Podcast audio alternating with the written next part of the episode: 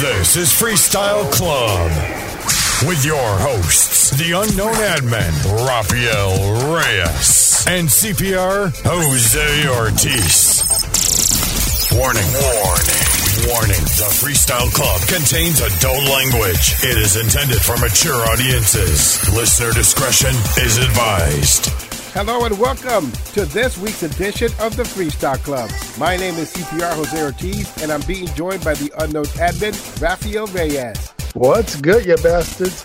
Also joining us this week, the guy who promotes more in his sleep than many freestyle artists do in a year. Please welcome Alex Zuniga, Latin Nation. What up, what up, Freestyle Club? Finally. I guess you're a fan. I'm a big fan. Really am.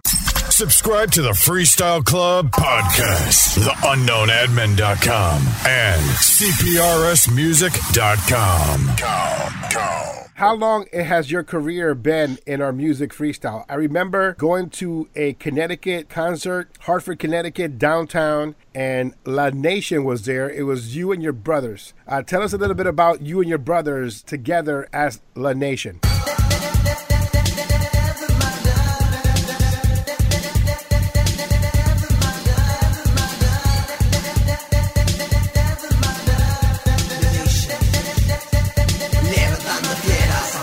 As Latin Nation, we started off in um, 95.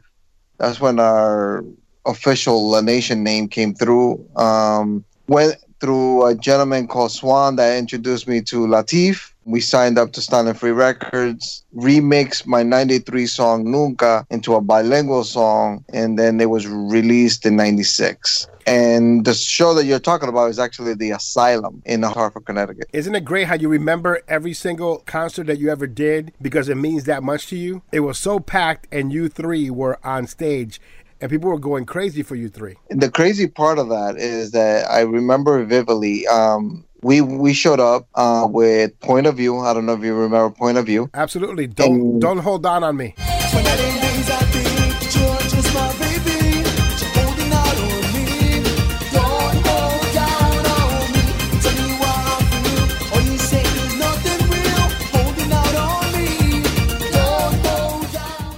Amazing people, special Peter. I was real cool with Peter. And uh, we showed up to the place. And matter of fact, uh, Tara.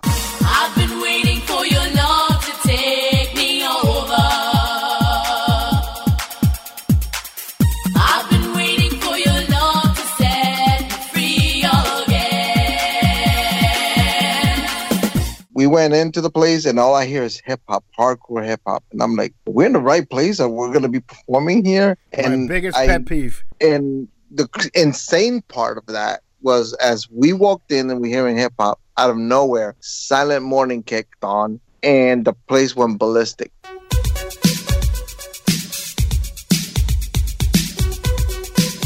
Freestyle. I said, okay, we're in the right place. And then they took us to the back up to some stairs in the back way. God knows what dark room they put us in while we waited for us to go up there and to perform. You guys really took off in Connecticut. It was a very highly requested song. I know that all the stations on that side of New England was playing Latin Nation, and they would actually bring you a lot to the area. I'm happy that you you got to experience that that boom that we had here, where you know people really supported each other and supported the shows, and you know we enjoyed ourselves. Not like now. It's a whole different era. I mean, going back to when I started 30 years ago till now, it's a whole different 360. I mean, it, we went backwards instead of forward.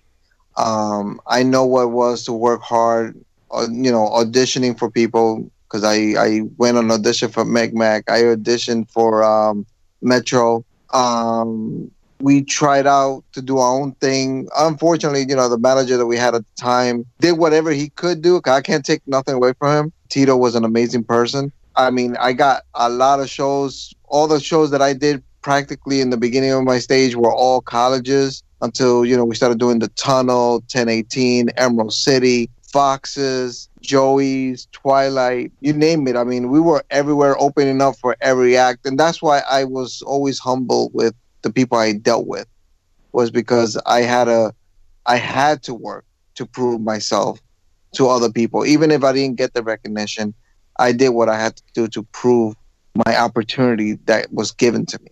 How many doors did you get Pardon? slammed in your face? thousands plenty of doors being closed i i didn't have the right look we didn't have the right song you know the best clothing i didn't like the way this dancer danced and you know to be a little bit more clear lewis was with me from the beginning from day one. Caesar didn't come in until years later because he was always the smallest one in the family. He always wanted to be a part of it but he was so damn tiny. I said you can't even go into a club. And um, it wasn't until uh, high school years that he just sprout out like a freaking beanstalk. And I was actually the tallest one of the group. I remember when I first heard of Latin Nation, it was about, I say, about good 20 years ago. And I think the boards just started popping up, uh, LatinFreestyle.com and Club Freestyle. They had just started popping up, I believe. And I wrote to, to Alex and I said, uh, "Can you send me some information?" Because at the time I was working for an online record store, and they were looking to push some freestyle because the owner loved freestyle, and they couldn't find any. This is before the Bad Boy Joe CDs came out, and Alex had sent them this press package. It was color cover. It was pressed on some fancy paper. I don't know if it was resume paper. I can't remember what it, but it was some fancy paper and a CD in it with like about 20 songs on it. I must have wrote to at least 20 artists, and he was the only one that sent out this press packet, which tells you the kind of hustle that he's had from the very beginning compared to everybody else. Here we are in 2018, and he's still the biggest hustler in all of freestyle. And now he's more more visual, more vivid, more in your face. And so people now, at times, they like to make side comments about Alex, and I know he's aware of them. But it's funny because they don't realize that he's been hustling for all this time, like since the mid 90s. He's been hustling, even probably before, trying to get in the door in the freestyle uh, community. And you've knocked down doors. Uh, you've never let anyone stop you from doing what you wanted to do. No, and that's you know that was always my thing. I mean, if you wanted to be somebody, you had to be somebody. You know, by proving yourself, not by waiting for somebody to hand you something. And as a matter of fact, everybody doesn't know about this, and maybe you guys don't know. My very first producer, besides Cookie, because Cookie was the very first producer, but I never got the chance to do the recording with him. But my very first producer was Mate. Mate was the same producer that produced TKA's Forever album. Mate is now blown up doing Romeo Santo, Daddy Yankee, and all these big people. He was just a local DJ here in Paterson. That's how far back we go. Even with him, I remember him, you know, our, our first performance at Montclair State. It's a university, but back then it was just a college. It was so hard to just go in through that door on my very first performance. And but it, the hustle's always been the same. You got to practice. You got to look good. You have to, you know, record. Make sure that your image is perfect. Have the right promo pictures, not just freaking, you know, fax paper. Back in the day, it was Kinkos. They had the Kinkos Yeah. black and white. You had Yeah. to go get a gray Sharpie because that was the only thing that could write on that paper. Yeah, and and I always I always had that thing that you know, if you wanted to look good, you had to good. You had to pay the expensive. And trust me, it's been times that I ain't had the money to get you know to, for investments, but I did what I had to do to make myself look good. I refused to go on stage and just stand still, look like you know, I'm here. You know, I would do whatever doofy steps I'm gonna be doing, but I'm gonna be dancing. I'm gonna put up a show, and and that's how it's been since day one. And it, it, it baffles me when I see young artists starting and they just dare, you know, I'm here. I'm, you know, you came to see me, and I'm just gonna sing.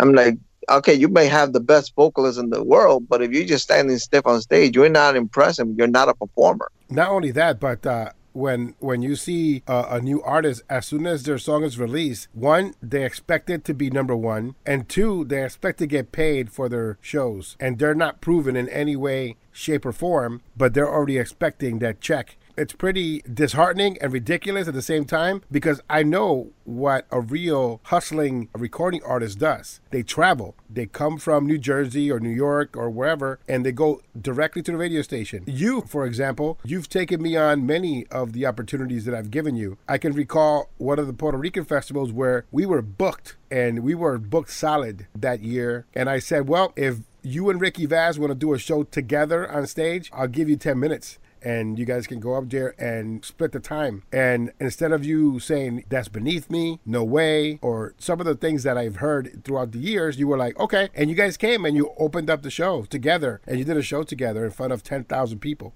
Give you another time. Back late 90s, uh, summer of 97, if not 98, my first time performing in Springfield. And I got to give it because it was because of Porky. I went out there and only did Nunca. So I drove all the way over there. I only had my six minutes to go on stage, perform, get out, get in my car, and drive back. I went with Xavier. I went with Taz, Vinny. We just got in the car, drove there, performed, and left the same freaking day. I didn't even sign autograph or nothing. that did open up doors for you to come back. You earned your spot. And again, uh, there's no one that has given you a harder time on the radio than me. I know that for a fact because uh, we've gone back and forth for many years. But the one thing that you've earned from me is my ear, my respect, and you've also earned your spot on my countdown when Charisma was released. You mean so much to me. You give me strength to go on. You're my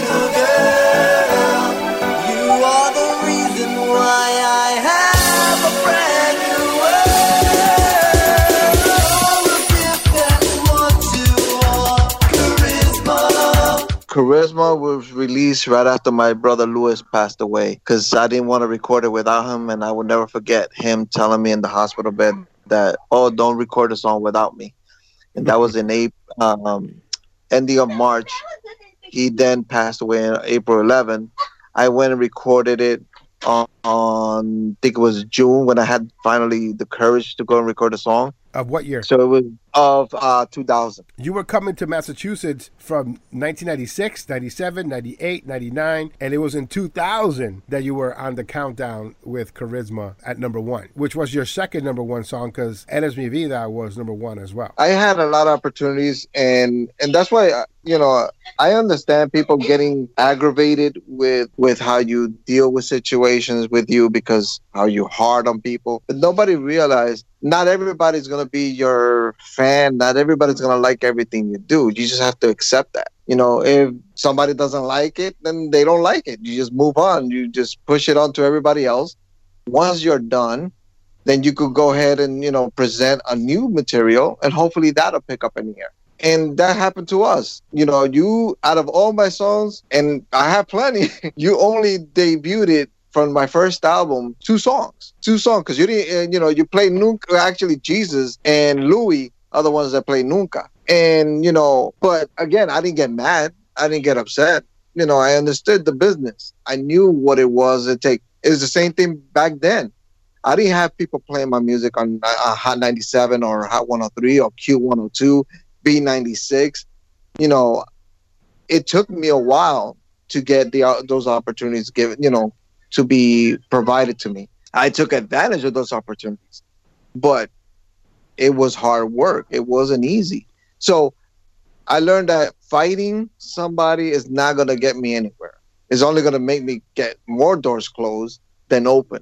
So, you know, like they say, you know, with, with honey, you bring bees, with vinegars, you don't. So You started doing compilations. What what made you start doing that? And I find that kind of interesting in this look at me, look at me uh, freestyle type of world. It's all about me. You went ahead and started doing compilations. Why share that spotlight? So, in regards to the compilation, I was trying to do a compilation since after my brothers passed away, 2004. So the original was Victor Vega, Cherie, Jos- Josie, who was actually on, on my first compilation, Caramelo, Ricky Vaz, and I can't remember who else were involved with me. This was an idea that I had in my living room, and they all came to my house. We all discussed this, but it never panned out because everybody wanted to do their own thing, their own ways, and you know, just like everybody else, you know, it just doesn't work. Years later, the Freestyle Coalition Volume One, which Joey T put out, and and Ricky, they invited me to be a part of it. As I became a part of it, soon as they provided me the the cover, I said to them, you know, I think you should redo the cover, just because it the cover was nice, but not oh my god, this is hot kind of nice. You know, it was like it's okay. It looked like a drawing. It was redone because of my, you know, my thoughts on it. And you all got, you know, everybody got to see volume one, how the cover looked. When it came to volume two, They also had a different idea for that. They gave me more input for me to provide. The only thing I didn't like it was that a lot of it was um, I'm gonna hook my friend up to be part of this compilation because I owe. I didn't. I didn't. I wasn't a fan of that. I, you know, like nobody worked hard on the compilation. It was just basically a lot of songs being put in. So you know the downfall of that CPR because we had a conversation behind the scene, and then of course things went south from there on. So they were going to work on volume three, which ended up my volume one. Well, they also call themselves outcasts and misfits and the artists that nobody wanted, and that's how they presented themselves. Like uh, they were like uh, these uh, these rebels that are going against the grain. And you know, in my opinion, it wasn't that that wasn't the case. The, the case was it was the opposite. You know, it was just lazy, uninspired writing with bad production. You know, and bad vocals. Where nobody wanted to put in the work and they just wanted to put whatever they wanted out and just like you said, hook up their friends and call it a compilation. and and that was my thing. I didn't want to repeat those mistakes. I didn't I didn't want to do that. I always said that if I want to put something out, I want it to be as clever, as good, as powerful as I could. So we started working on volume three. Things went different ways that I was investing a lot of time, a lot of money into it. That at the end of the day, Joey T fell off, and Ricky said, "Alex, I think you should handle this." I said, "Well, if I'm going to handle it, it's not going to be volume three, and it's going to be my project." And that's how it turned out to be volume one. I ended up calling a few people. Eric Cruz introduced me to Susan Santiago, which I was a fan of, and introduced me to Shirley V. And I heard her singing, so I said, "You know what? I got some stuff. I wrote it. Listen to it. Let's work on this." She was hands down on it, and that's how volume one came to be. A lot of the songs on volume one I wrote um, and it was produced by different people. That's another thing I wanted to do. I wanted to have different producers because I wanted to show that we can work together. That was my whole idea between, you know, between all of my ideas of doing a compilation is that I want to be able to say I was able to work with all these individuals. Everybody was hands on in it and it worked. And it worked. I was able to sell 1,100 copies of volume one. And that was only on CDs. That wasn't even digital. It was all CDs. So anybody wants to talk about putting in the work, well, then you put in the work by putting in the work, not your mouth. Let me ask you something about the compilations. Were the artists mandated to sell the compilations? Nobody was mandated to do anything.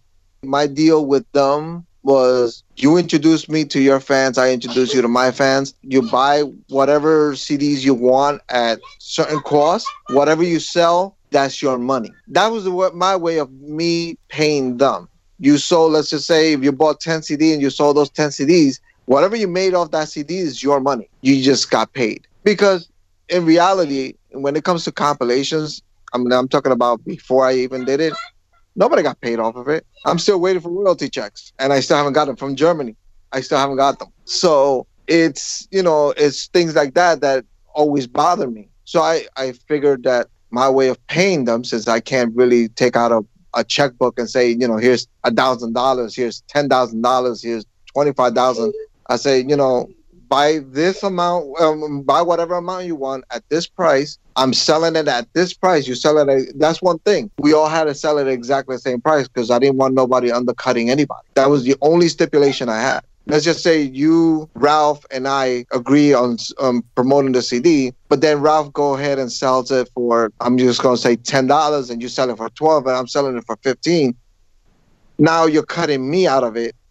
Ralph is taking a bigger uh, win because he's now selling it for ten. Oh, well, why I'm going to buy it from you when I'm buying it from Ralph for ten bucks? So you're undercut everybody else. But you know, the lesson here is that before artists were putting out their songs on compilations that they were never getting paid on or getting any royalties, you give an opportunity where they can be featured on a compilation. The investment would be that uh, you're going to probably front all the money and pay the producers and get everything taken care of. And in the end, the way that they would get paid is that you would give them compilations at a set price and they can sell them for whatever they want. And they were still complaining, right? Well, not at first.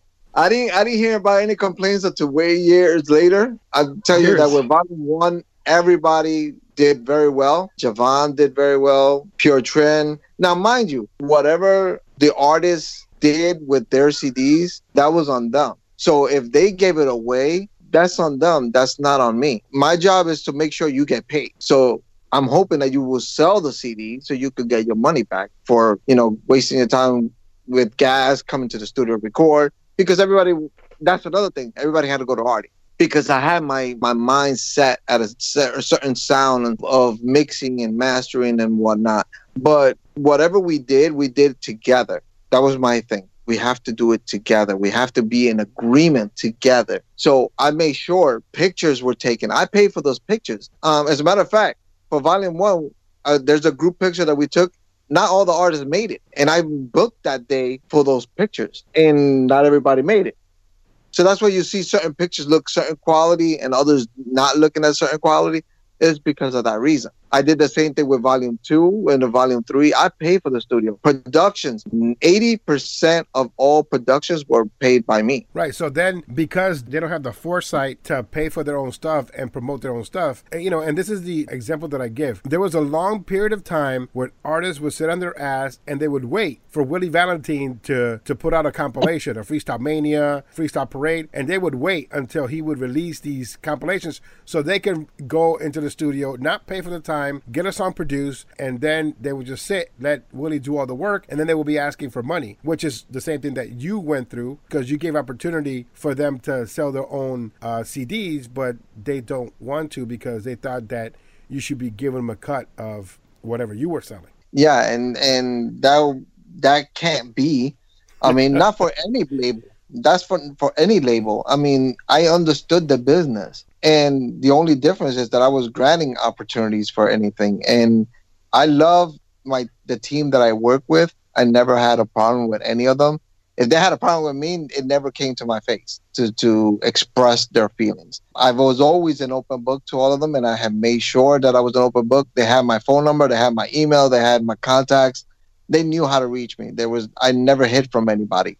I got books to prove what was sold. I have proof was being sold in digital, and even on digital, not everybody did the money that they should be getting because in digital, and this is what people don't understand, just because you're putting a compilation on a digital format doesn't mean that your song is being bought. Unless they buy the whole album, your song is not being sold. So, and I'm proof of that because I had my song on the compilation. And yes, I was able to sell some units in, in the digital world. In volume one, the one that outsold everybody was David LaBoy.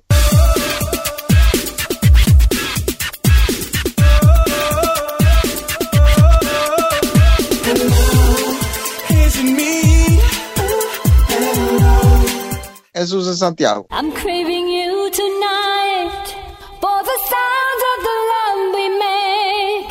One more time, I'm losing control. Out of breath, I can only say, So, you know, and but I have that. You know, if anybody wanted to come up to me and tell me, I want to see what we did, I have no problem in opening it up and go, look, this is what you actually did. And that's another thing. When you go streaming, unless you're doing millions of streams, you only see a point zero zero zero two point five percent of a penny. Of a penny. And they're listening to this podcast and they're like, So you're telling me there's a chance? Yeah. I said that's almost the same as the royalty rate. The royalty rate back when we had freestyle.fm was 0.000248 of a penny per listener. Because I remember uh, I had an actual uh, producer contact me and say, "Hey, uh, when do I get my royalties check?" And I'm like, "What are you talking about?" And he goes, "Well, I I requested my song." And I want to know when I get the royalties for that. I said, sure, let me check. So I checked and uh, I said, okay, uh, you, you requested that song at two o'clock in the morning with uh, about, I think we had a hundred listeners. So you're entitled to, I think, uh, 20 cents. How will you like it? and that was the last time I heard from that producer ask for royalties again. Do you think, Alex, that we we eat our own? Like you come into a situation with good intentions, and then little by little we implode. With, even within teams, even within groups, even within compilations, everybody implodes somehow. You know, uh, or they have this um, me against everybody on the compilation.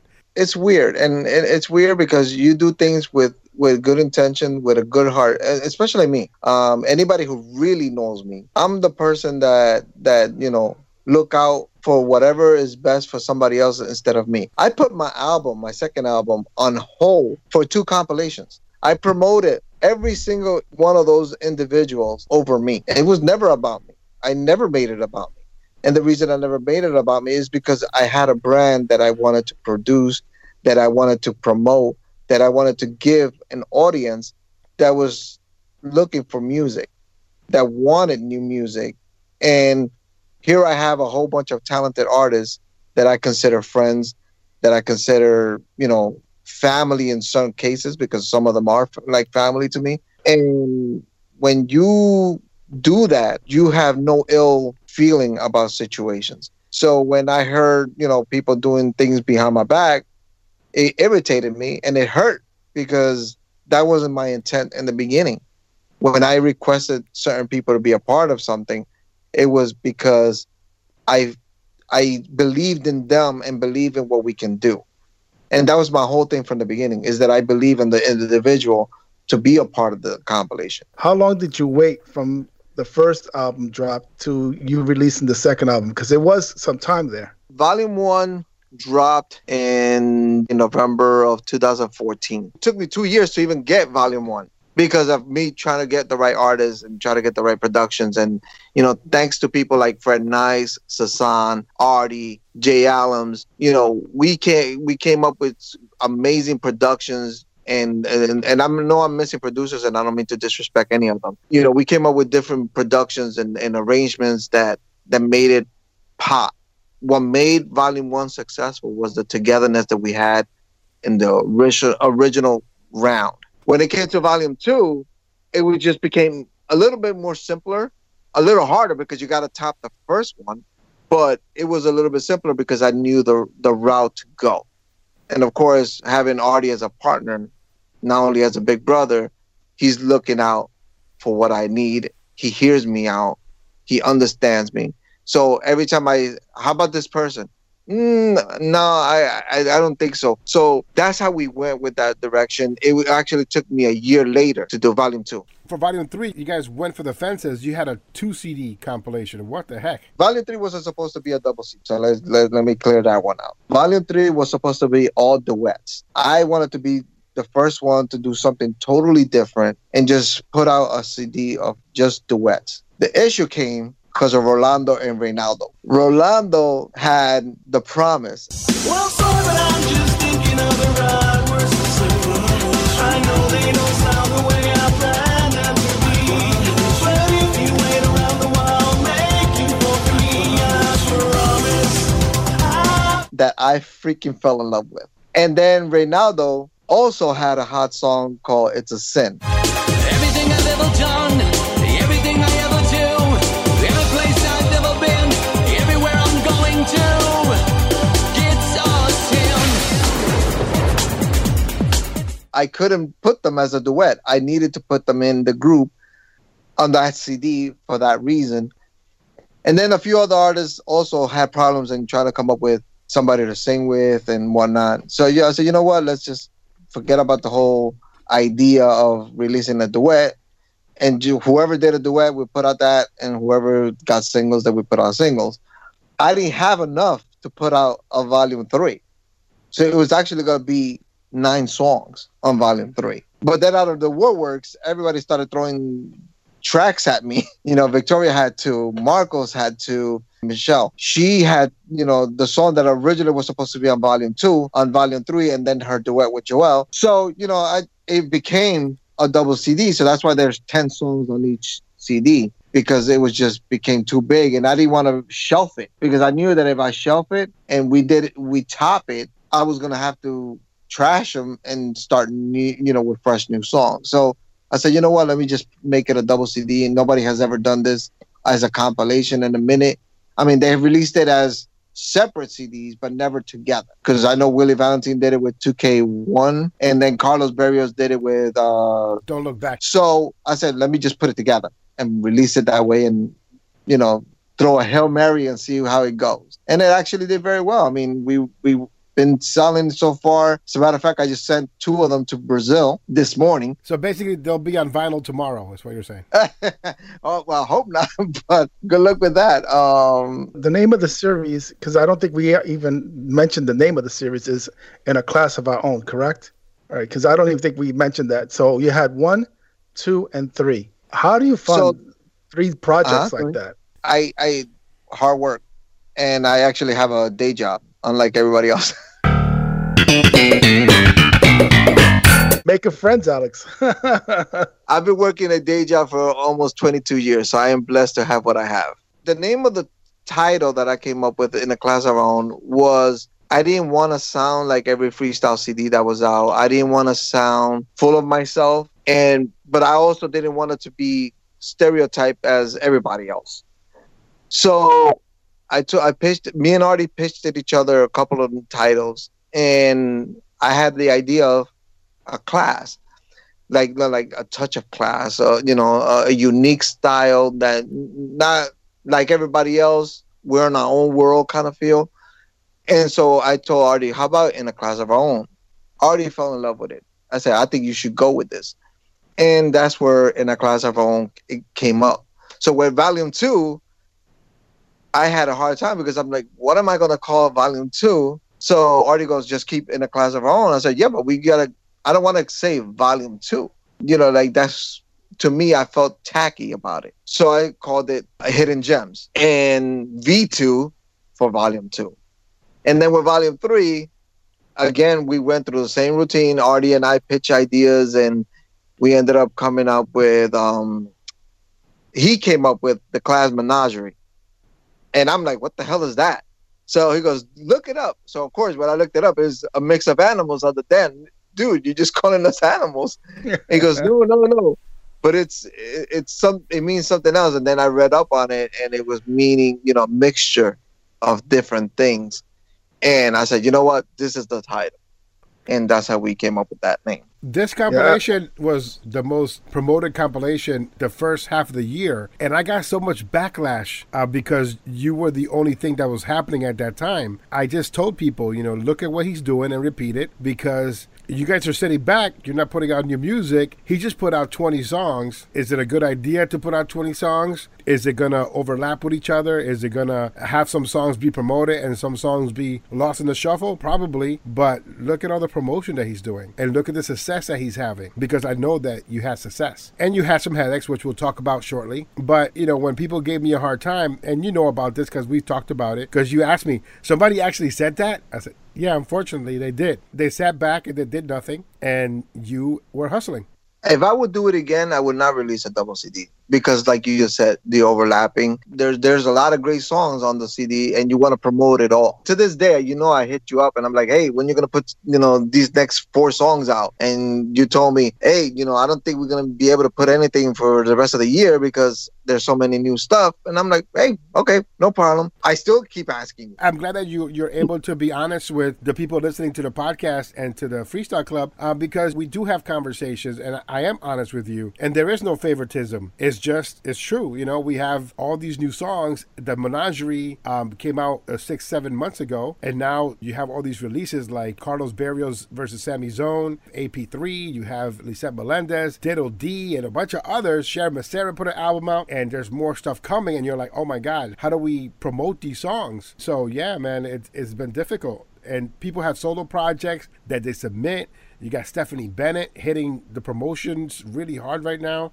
It's a good influx, but there's a lot of people getting lost in the shuffle because of certain things that I've stated previously where we just go through songs very fast. I like the a slow burn. I like that, you know, let's promote the songs and let's um give it some time for it to catch on. Because it takes six months to a year for a song to actually catch on. And that was something that I talked about 10 years ago. So now it may take up to two years because of people's short attention span. I caught that on your last pod in regards to that.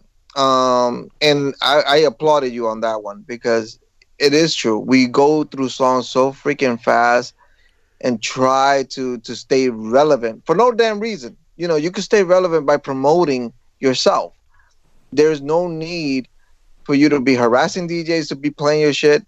Um, you don't need to be questioning why certain songs are not being played. I respect and support every single artist there is out there. I don't care who it is. If I like your song, I'm gonna be playing it in my car. And I don't understand why they have to dog me when I am the one supporting you, and especially if I'm hugging you and you know shaking your hand on on the back scenes, and then you're gonna go behind my back and trash me. I'm like, you know, like what did I do to you? You know, like I don't I don't hang out with you. I don't see you often for you to even you know feel some ill way with me. But that's not here or there. I don't, you know, whatever feelings they have is theirs. I know what I truly feel. And um, like you, like I said before, I applaud you. We forgot what it was to have a song be played on the radio back in when I started. And I big thanks to Bill Ricketts. And if nobody knows who Bill Ricketts is, look it up. He was a big time record pool producer out here in, in Jersey and all around. And you don't know how many times he turned me down to promote my stuff to to radio stations because of that reason. You know, I wasn't ready enough for the media.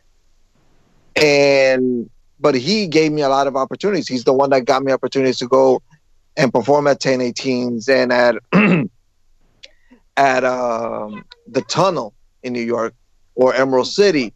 You know, he's the one that gave me the chance for me to be me and, and promote myself. So when you tell me, oh, he's not giving me a chance, do you not ask yourself why, you know, he's not giving me a chance? What do I need to better myself? What do I need to do different so I can apply it for my next project? That's the way I always view everything that I did. Yeah, I, you know, like anybody, it's like a kid. You take away their toy, they get upset. Um, you know, a few minutes later, they're gonna forget about it and come back and play with something else. That's how you take music.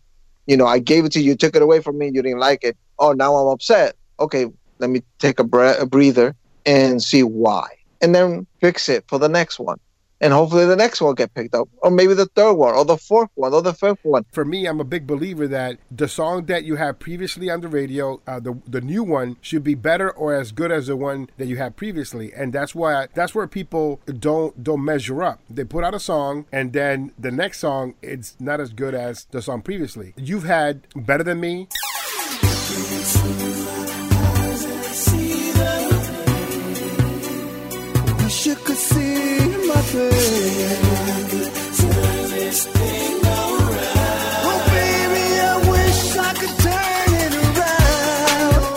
Everything. Let me take you there. Let me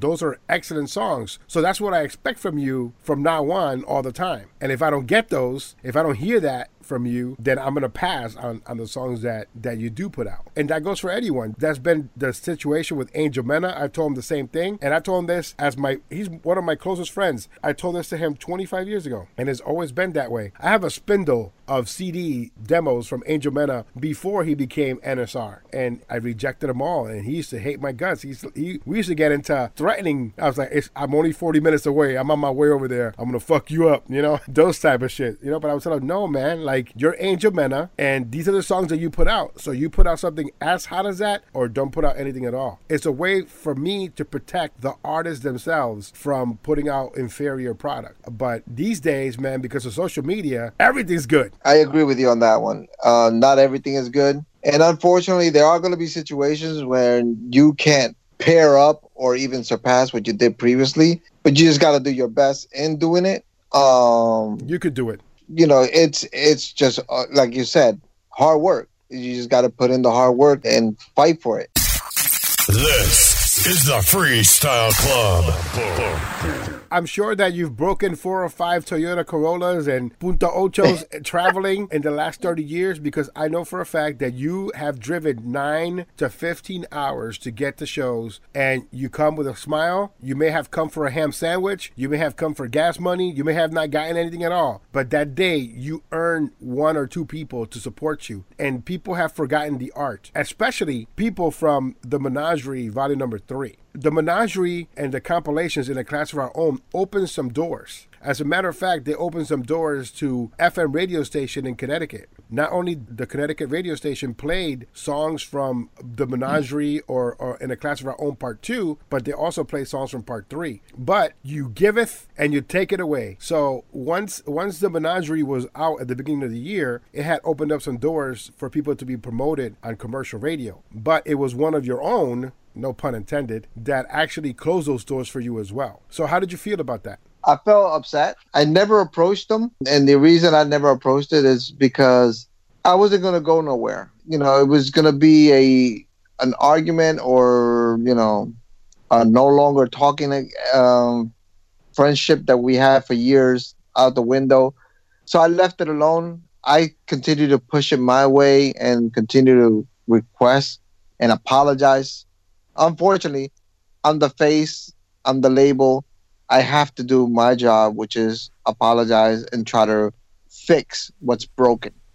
Um, whether those doors ever open again or will they remain closed, that's a whole different other story. But I did my job. And that opportunity would never happen again. And the reason it would never happen again is because that person closed the doors for himself. Yeah, and, I, I will say that not only did they close the door for the Connecticut station, but they also closed the doors for my my radio show uh, because not only did they cost you there, but they cost you here as well, and that's unfortunate. I don't mean the entire compilation. I mean that individual artist. Uh, for someone to hit me up and say, you know, here's a link to my new song, purchase it, play it, put it on your countdown, then book me and pay me to go perform for you. Those are the steps. I'm like, fuck and you, the movie. it's a tough situation because I know the individual for many years. It's not from now. He's actually used to be a part of my group back in the days. I just never thought that would ever happen. And I don't know why it happened. I don't know why it went that direction because I wasn't present. I wasn't. I was told after the fact. is the dangers of having a two CD compilation and people trying to get attention. But you know, once some of the people that are on your compilation don't get any attention, then that's this is how they do it. Either they complain, they betray the, the label, or betray the, the artists that are on the label with them, or they just try to take all the attention for themselves. So we eat our own. And the problem with that is that they were told, and when I say they, I'm talking about every single one of the artists on all three compilations were told do not go against anything that you you feel weird about or feel disgusted about or feel or disrespected about. You let me know, I will handle the situation. Always remember, it doesn't only affect you, it affects all of us because we are all on that compilation. This is not a you, it's a we. And when this situation happened, it really baffled me because, you know, again, you're not the only one on the compilation. There's a whole bunch of other artists in the compilation who are trying to get the same opportunity. And if they don't play you, there's other freaking radio stations playing music. You know, there's not one DJ in the world. There's a bunch of DJs around the world. And that's the opportunity you need to get. And what hurts me the most out of this whole thing is that all these artists don't realize how big they were around the world because I was able to sell freestyle in Istanbul. I was able to sell freestyle in Spain, Argentina, Chile, Bolivia, Colombia, Germany, France, the UK, Australia. I'm selling CDs over there. So let the music play. Let let the DJs do what they, their job is, which is play music. Let them pick the songs they want to play, because at the end of the day, it's their choice. When you go to a club, you don't tell them, "I want you to play my song." They'll play whatever they have to play to keep the dance the, the dance floor going. That's the DJ's job. You just hope that they play your stuff. That's basically it. I think you uh, you raised a good point. It's, it's a point that we talked about here on the podcast before. Let the DJs do their thing, and you know, if if one station is not playing it, it's not a reason for you to start picketing and rioting and and acting a fool. Just create a buzz with the other stations, so then uh, eventually. That one station that you're trying to get on is going to have to notice you. I mean, uh, I, we, I said this before. I heard a bunch of griping from artists saying CPR won't play my stuff. So, and I'm gonna tell them, listen, CPR is not the only station in town. Yeah, he might be one of the bigger ones when it comes to freestyle, right? But there's other little stations that you can go promote your thing. And, and look, I can't, you know, I can't say this enough. I said this before. Cold Hard uh, Hotel, or I can't remember the name from Bryce Keys. It was um, it was Sonny Montrose Cold Heart Hotel.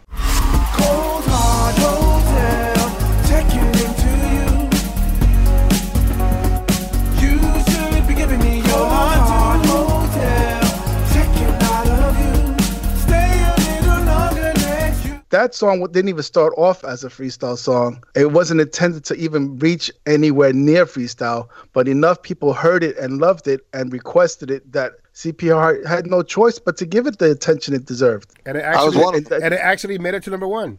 Alex Nation is also one of those artists. Oh, also, Nick Cologne made it to your countdown after how many years of trying? Or I don't know that he was tried directly, but he had some good songs that wouldn't didn't make it to number one or didn't even make it on your countdown. But that didn't discourage him. There's a couple songs right now that people are playing the hell out of that I'm ignoring, and if they make enough buzz, then I have to not ignore them. I just got the 18 people compilation from from Europe, and I found that there was only one song that I can play from that compilation. Even though people have jumped all over it and said that is great, that is one of the best uh, things since sliced bread, I tend to disagree highly. But um, you know, people are playing the hell of Robert Barco, and I, I'm ignoring it because it has a Planet Rock beat and it samples poorly the Stevie B vibe, and I just think it's cheesy and corny. Hopefully, you know, if people really like the song and and they keep pushing it at other places, then I'll have no choice but to you know give it a spin. I- I'm personally hoping that he does a remix, and I and I think I I don't know if it was Tenacity or it was him that stated that remixes are, are coming.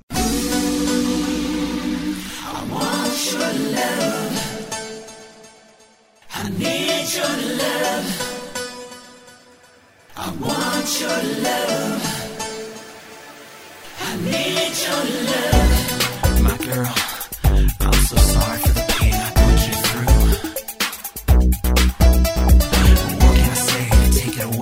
That Planet Rock beat. I mean, how do you how do you have a compilation and and 15 out of the 17 or or 16 whatever it is it's it's a big number out of the 17 the majority of the songs have that that planet rock sequence in it and I, and it just kills me It's- Alex, in Alex this is on, and age Alex is in that compilation, and he's using the Planet Rock beat too, right, Alex? Baby,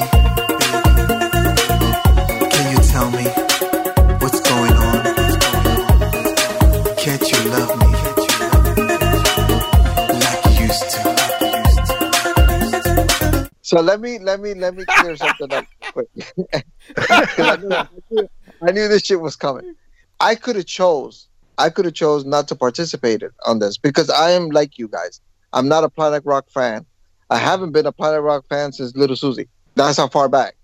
Because it was redundant, it was repeated. It was just the same thing with the Corina beat Temptations that once she came out with it, everybody was using the same exact beat because Johnny O did it too um Lisa Melendez, there was a few other people. And you know, it's a the, the the thing is it's a catchy beat. Now, keep in mind, around the world, that sound is still relevant. That's the biggest freaking thing. It's still relevant. People to this day still look for it. Not saying that they don't want to move forward, they just prefer it. And that's where I'm guessing that this compilation came to be. Now, the song that I did was presented to me and in a whole different way. Out of all the songs that was given to me, is the only one that I that really caught my feeling to it. And I wanted to participate because it was out of the country, first of all. Second of all, I wanted to expand myself to other people that never heard of me through somebody else. Now I dealt with Tanasi years ago. He's the one that presented Nunca on the ZYX um, compilation. I think it was volume 36. And it was picked up and they played they put it on the compilation. That's you know, I met Tanasi there. We became good friends. He came down and he purchased in a class of our own volume two and three, uh, actually all three of them and we were at Artie's house, took pictures and whatnot. And he asked me right then and there if I wanted to be part of a project that he wanted to put together. And I said, you know what, fuck it, I'll you know I'll, let's do this. I'll get in it. When they presented me the song, I was I thought that I was able to do certain changes. I actually had to change the pitch to the song because it was too low for me for me to sing. Once the song came out, was I happy with it? I was okay with it. I wasn't totally happy because I ra- rather not have the Planet Rock beat. But it was his thing. I can't change his way of doing things or his feelings or how he envisioned his project because I have my own project. So I knew what I needed to do for me. So with that being said, right now there was a few DJs that hit him up and asking if I was going to put out remixes for for my song. So now he wants to put out remixes, and I'm said I was down for it. So we are going to put a remix to um, like you used to, but that's how that song came to be. It was presented to me already done, lyrically done. All I was doing was lending my vocal. The compilation is Freestyle Music Volume 1. It comes out on CD and it's on a double vinyl. It's 17 songs. Honestly, I like the production of the cover. It's two different vinyls, so there's a lot of detail in it. If you look at it, I, I love the way they did the inside of it with all the artist pictures. And I mean, you're talking about a, a double vinyl, and it's only $35 US, 35 US bucks around that because of the exchange rate. I can't get it because it's it has the Planet Rock beat, but I, I want to get it just because uh, of the way they presented the packaging. I think the double vinyl packaging is amazing. I think the artists featured on the compilation are amazing. You got Debbie Cole on there. You have Johnny O. You have Robert Barco from Count to 20. You have a lot of talented artists in there. And out of the songs, out of everything that I heard, because I got the compilation by, you know, giving someone else money to buy it for me because I didn't want to have them have my address. But here's the thing I have never been angrier than when I listen to this compilation. And as many of you out there know, I will drive around and I will listen to something over and over again, even if I don't like it, to see if there's something that I can find that's redeemable. With that being said, I have never been angrier listening to a project than when I listened to this one. It had so much potential to be great. And not only is the Planet Rock beat apparent on the compilation, but there's a lot of songs on there that are off sync, that are not mixed properly. There's a lot of vocals that are off. I mean, there's a lot of bad things on this compilation. And Here's the kicker out of the whole entire thing. The best song on the entire fucking compilation is Louis Marte. Girl, every time you're near me, I can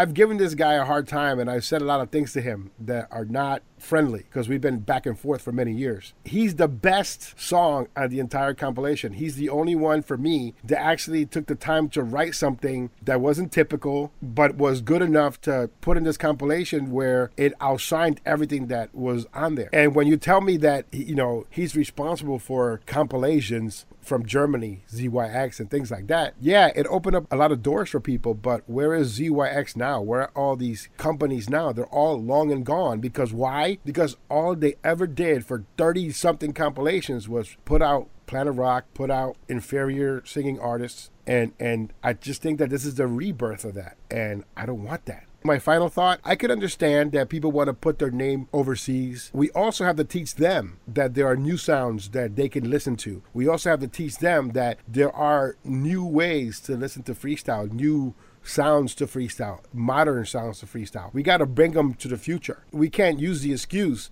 that, oh, you know, they like they like to be stuck in 1992. It's 2018. Internationally, let's show them that this music still got what it takes and that production matters. Lyrics matter. I've heard so many cookie cutter, lying, dying, and crying songs on this 18 track compilation that I'm like, who wrote this stuff? Quality is important to me. And I put my comments online and people are like, I'm hating. I'm like, man, we have to be more than just a community of people that when somebody doesn't like something, oh, you're a hater. No, I can give you examples of why. I can give you reasons why. I could write a dissertation on why this is not a good compilation. It has nothing to do with hate. I hate the final product.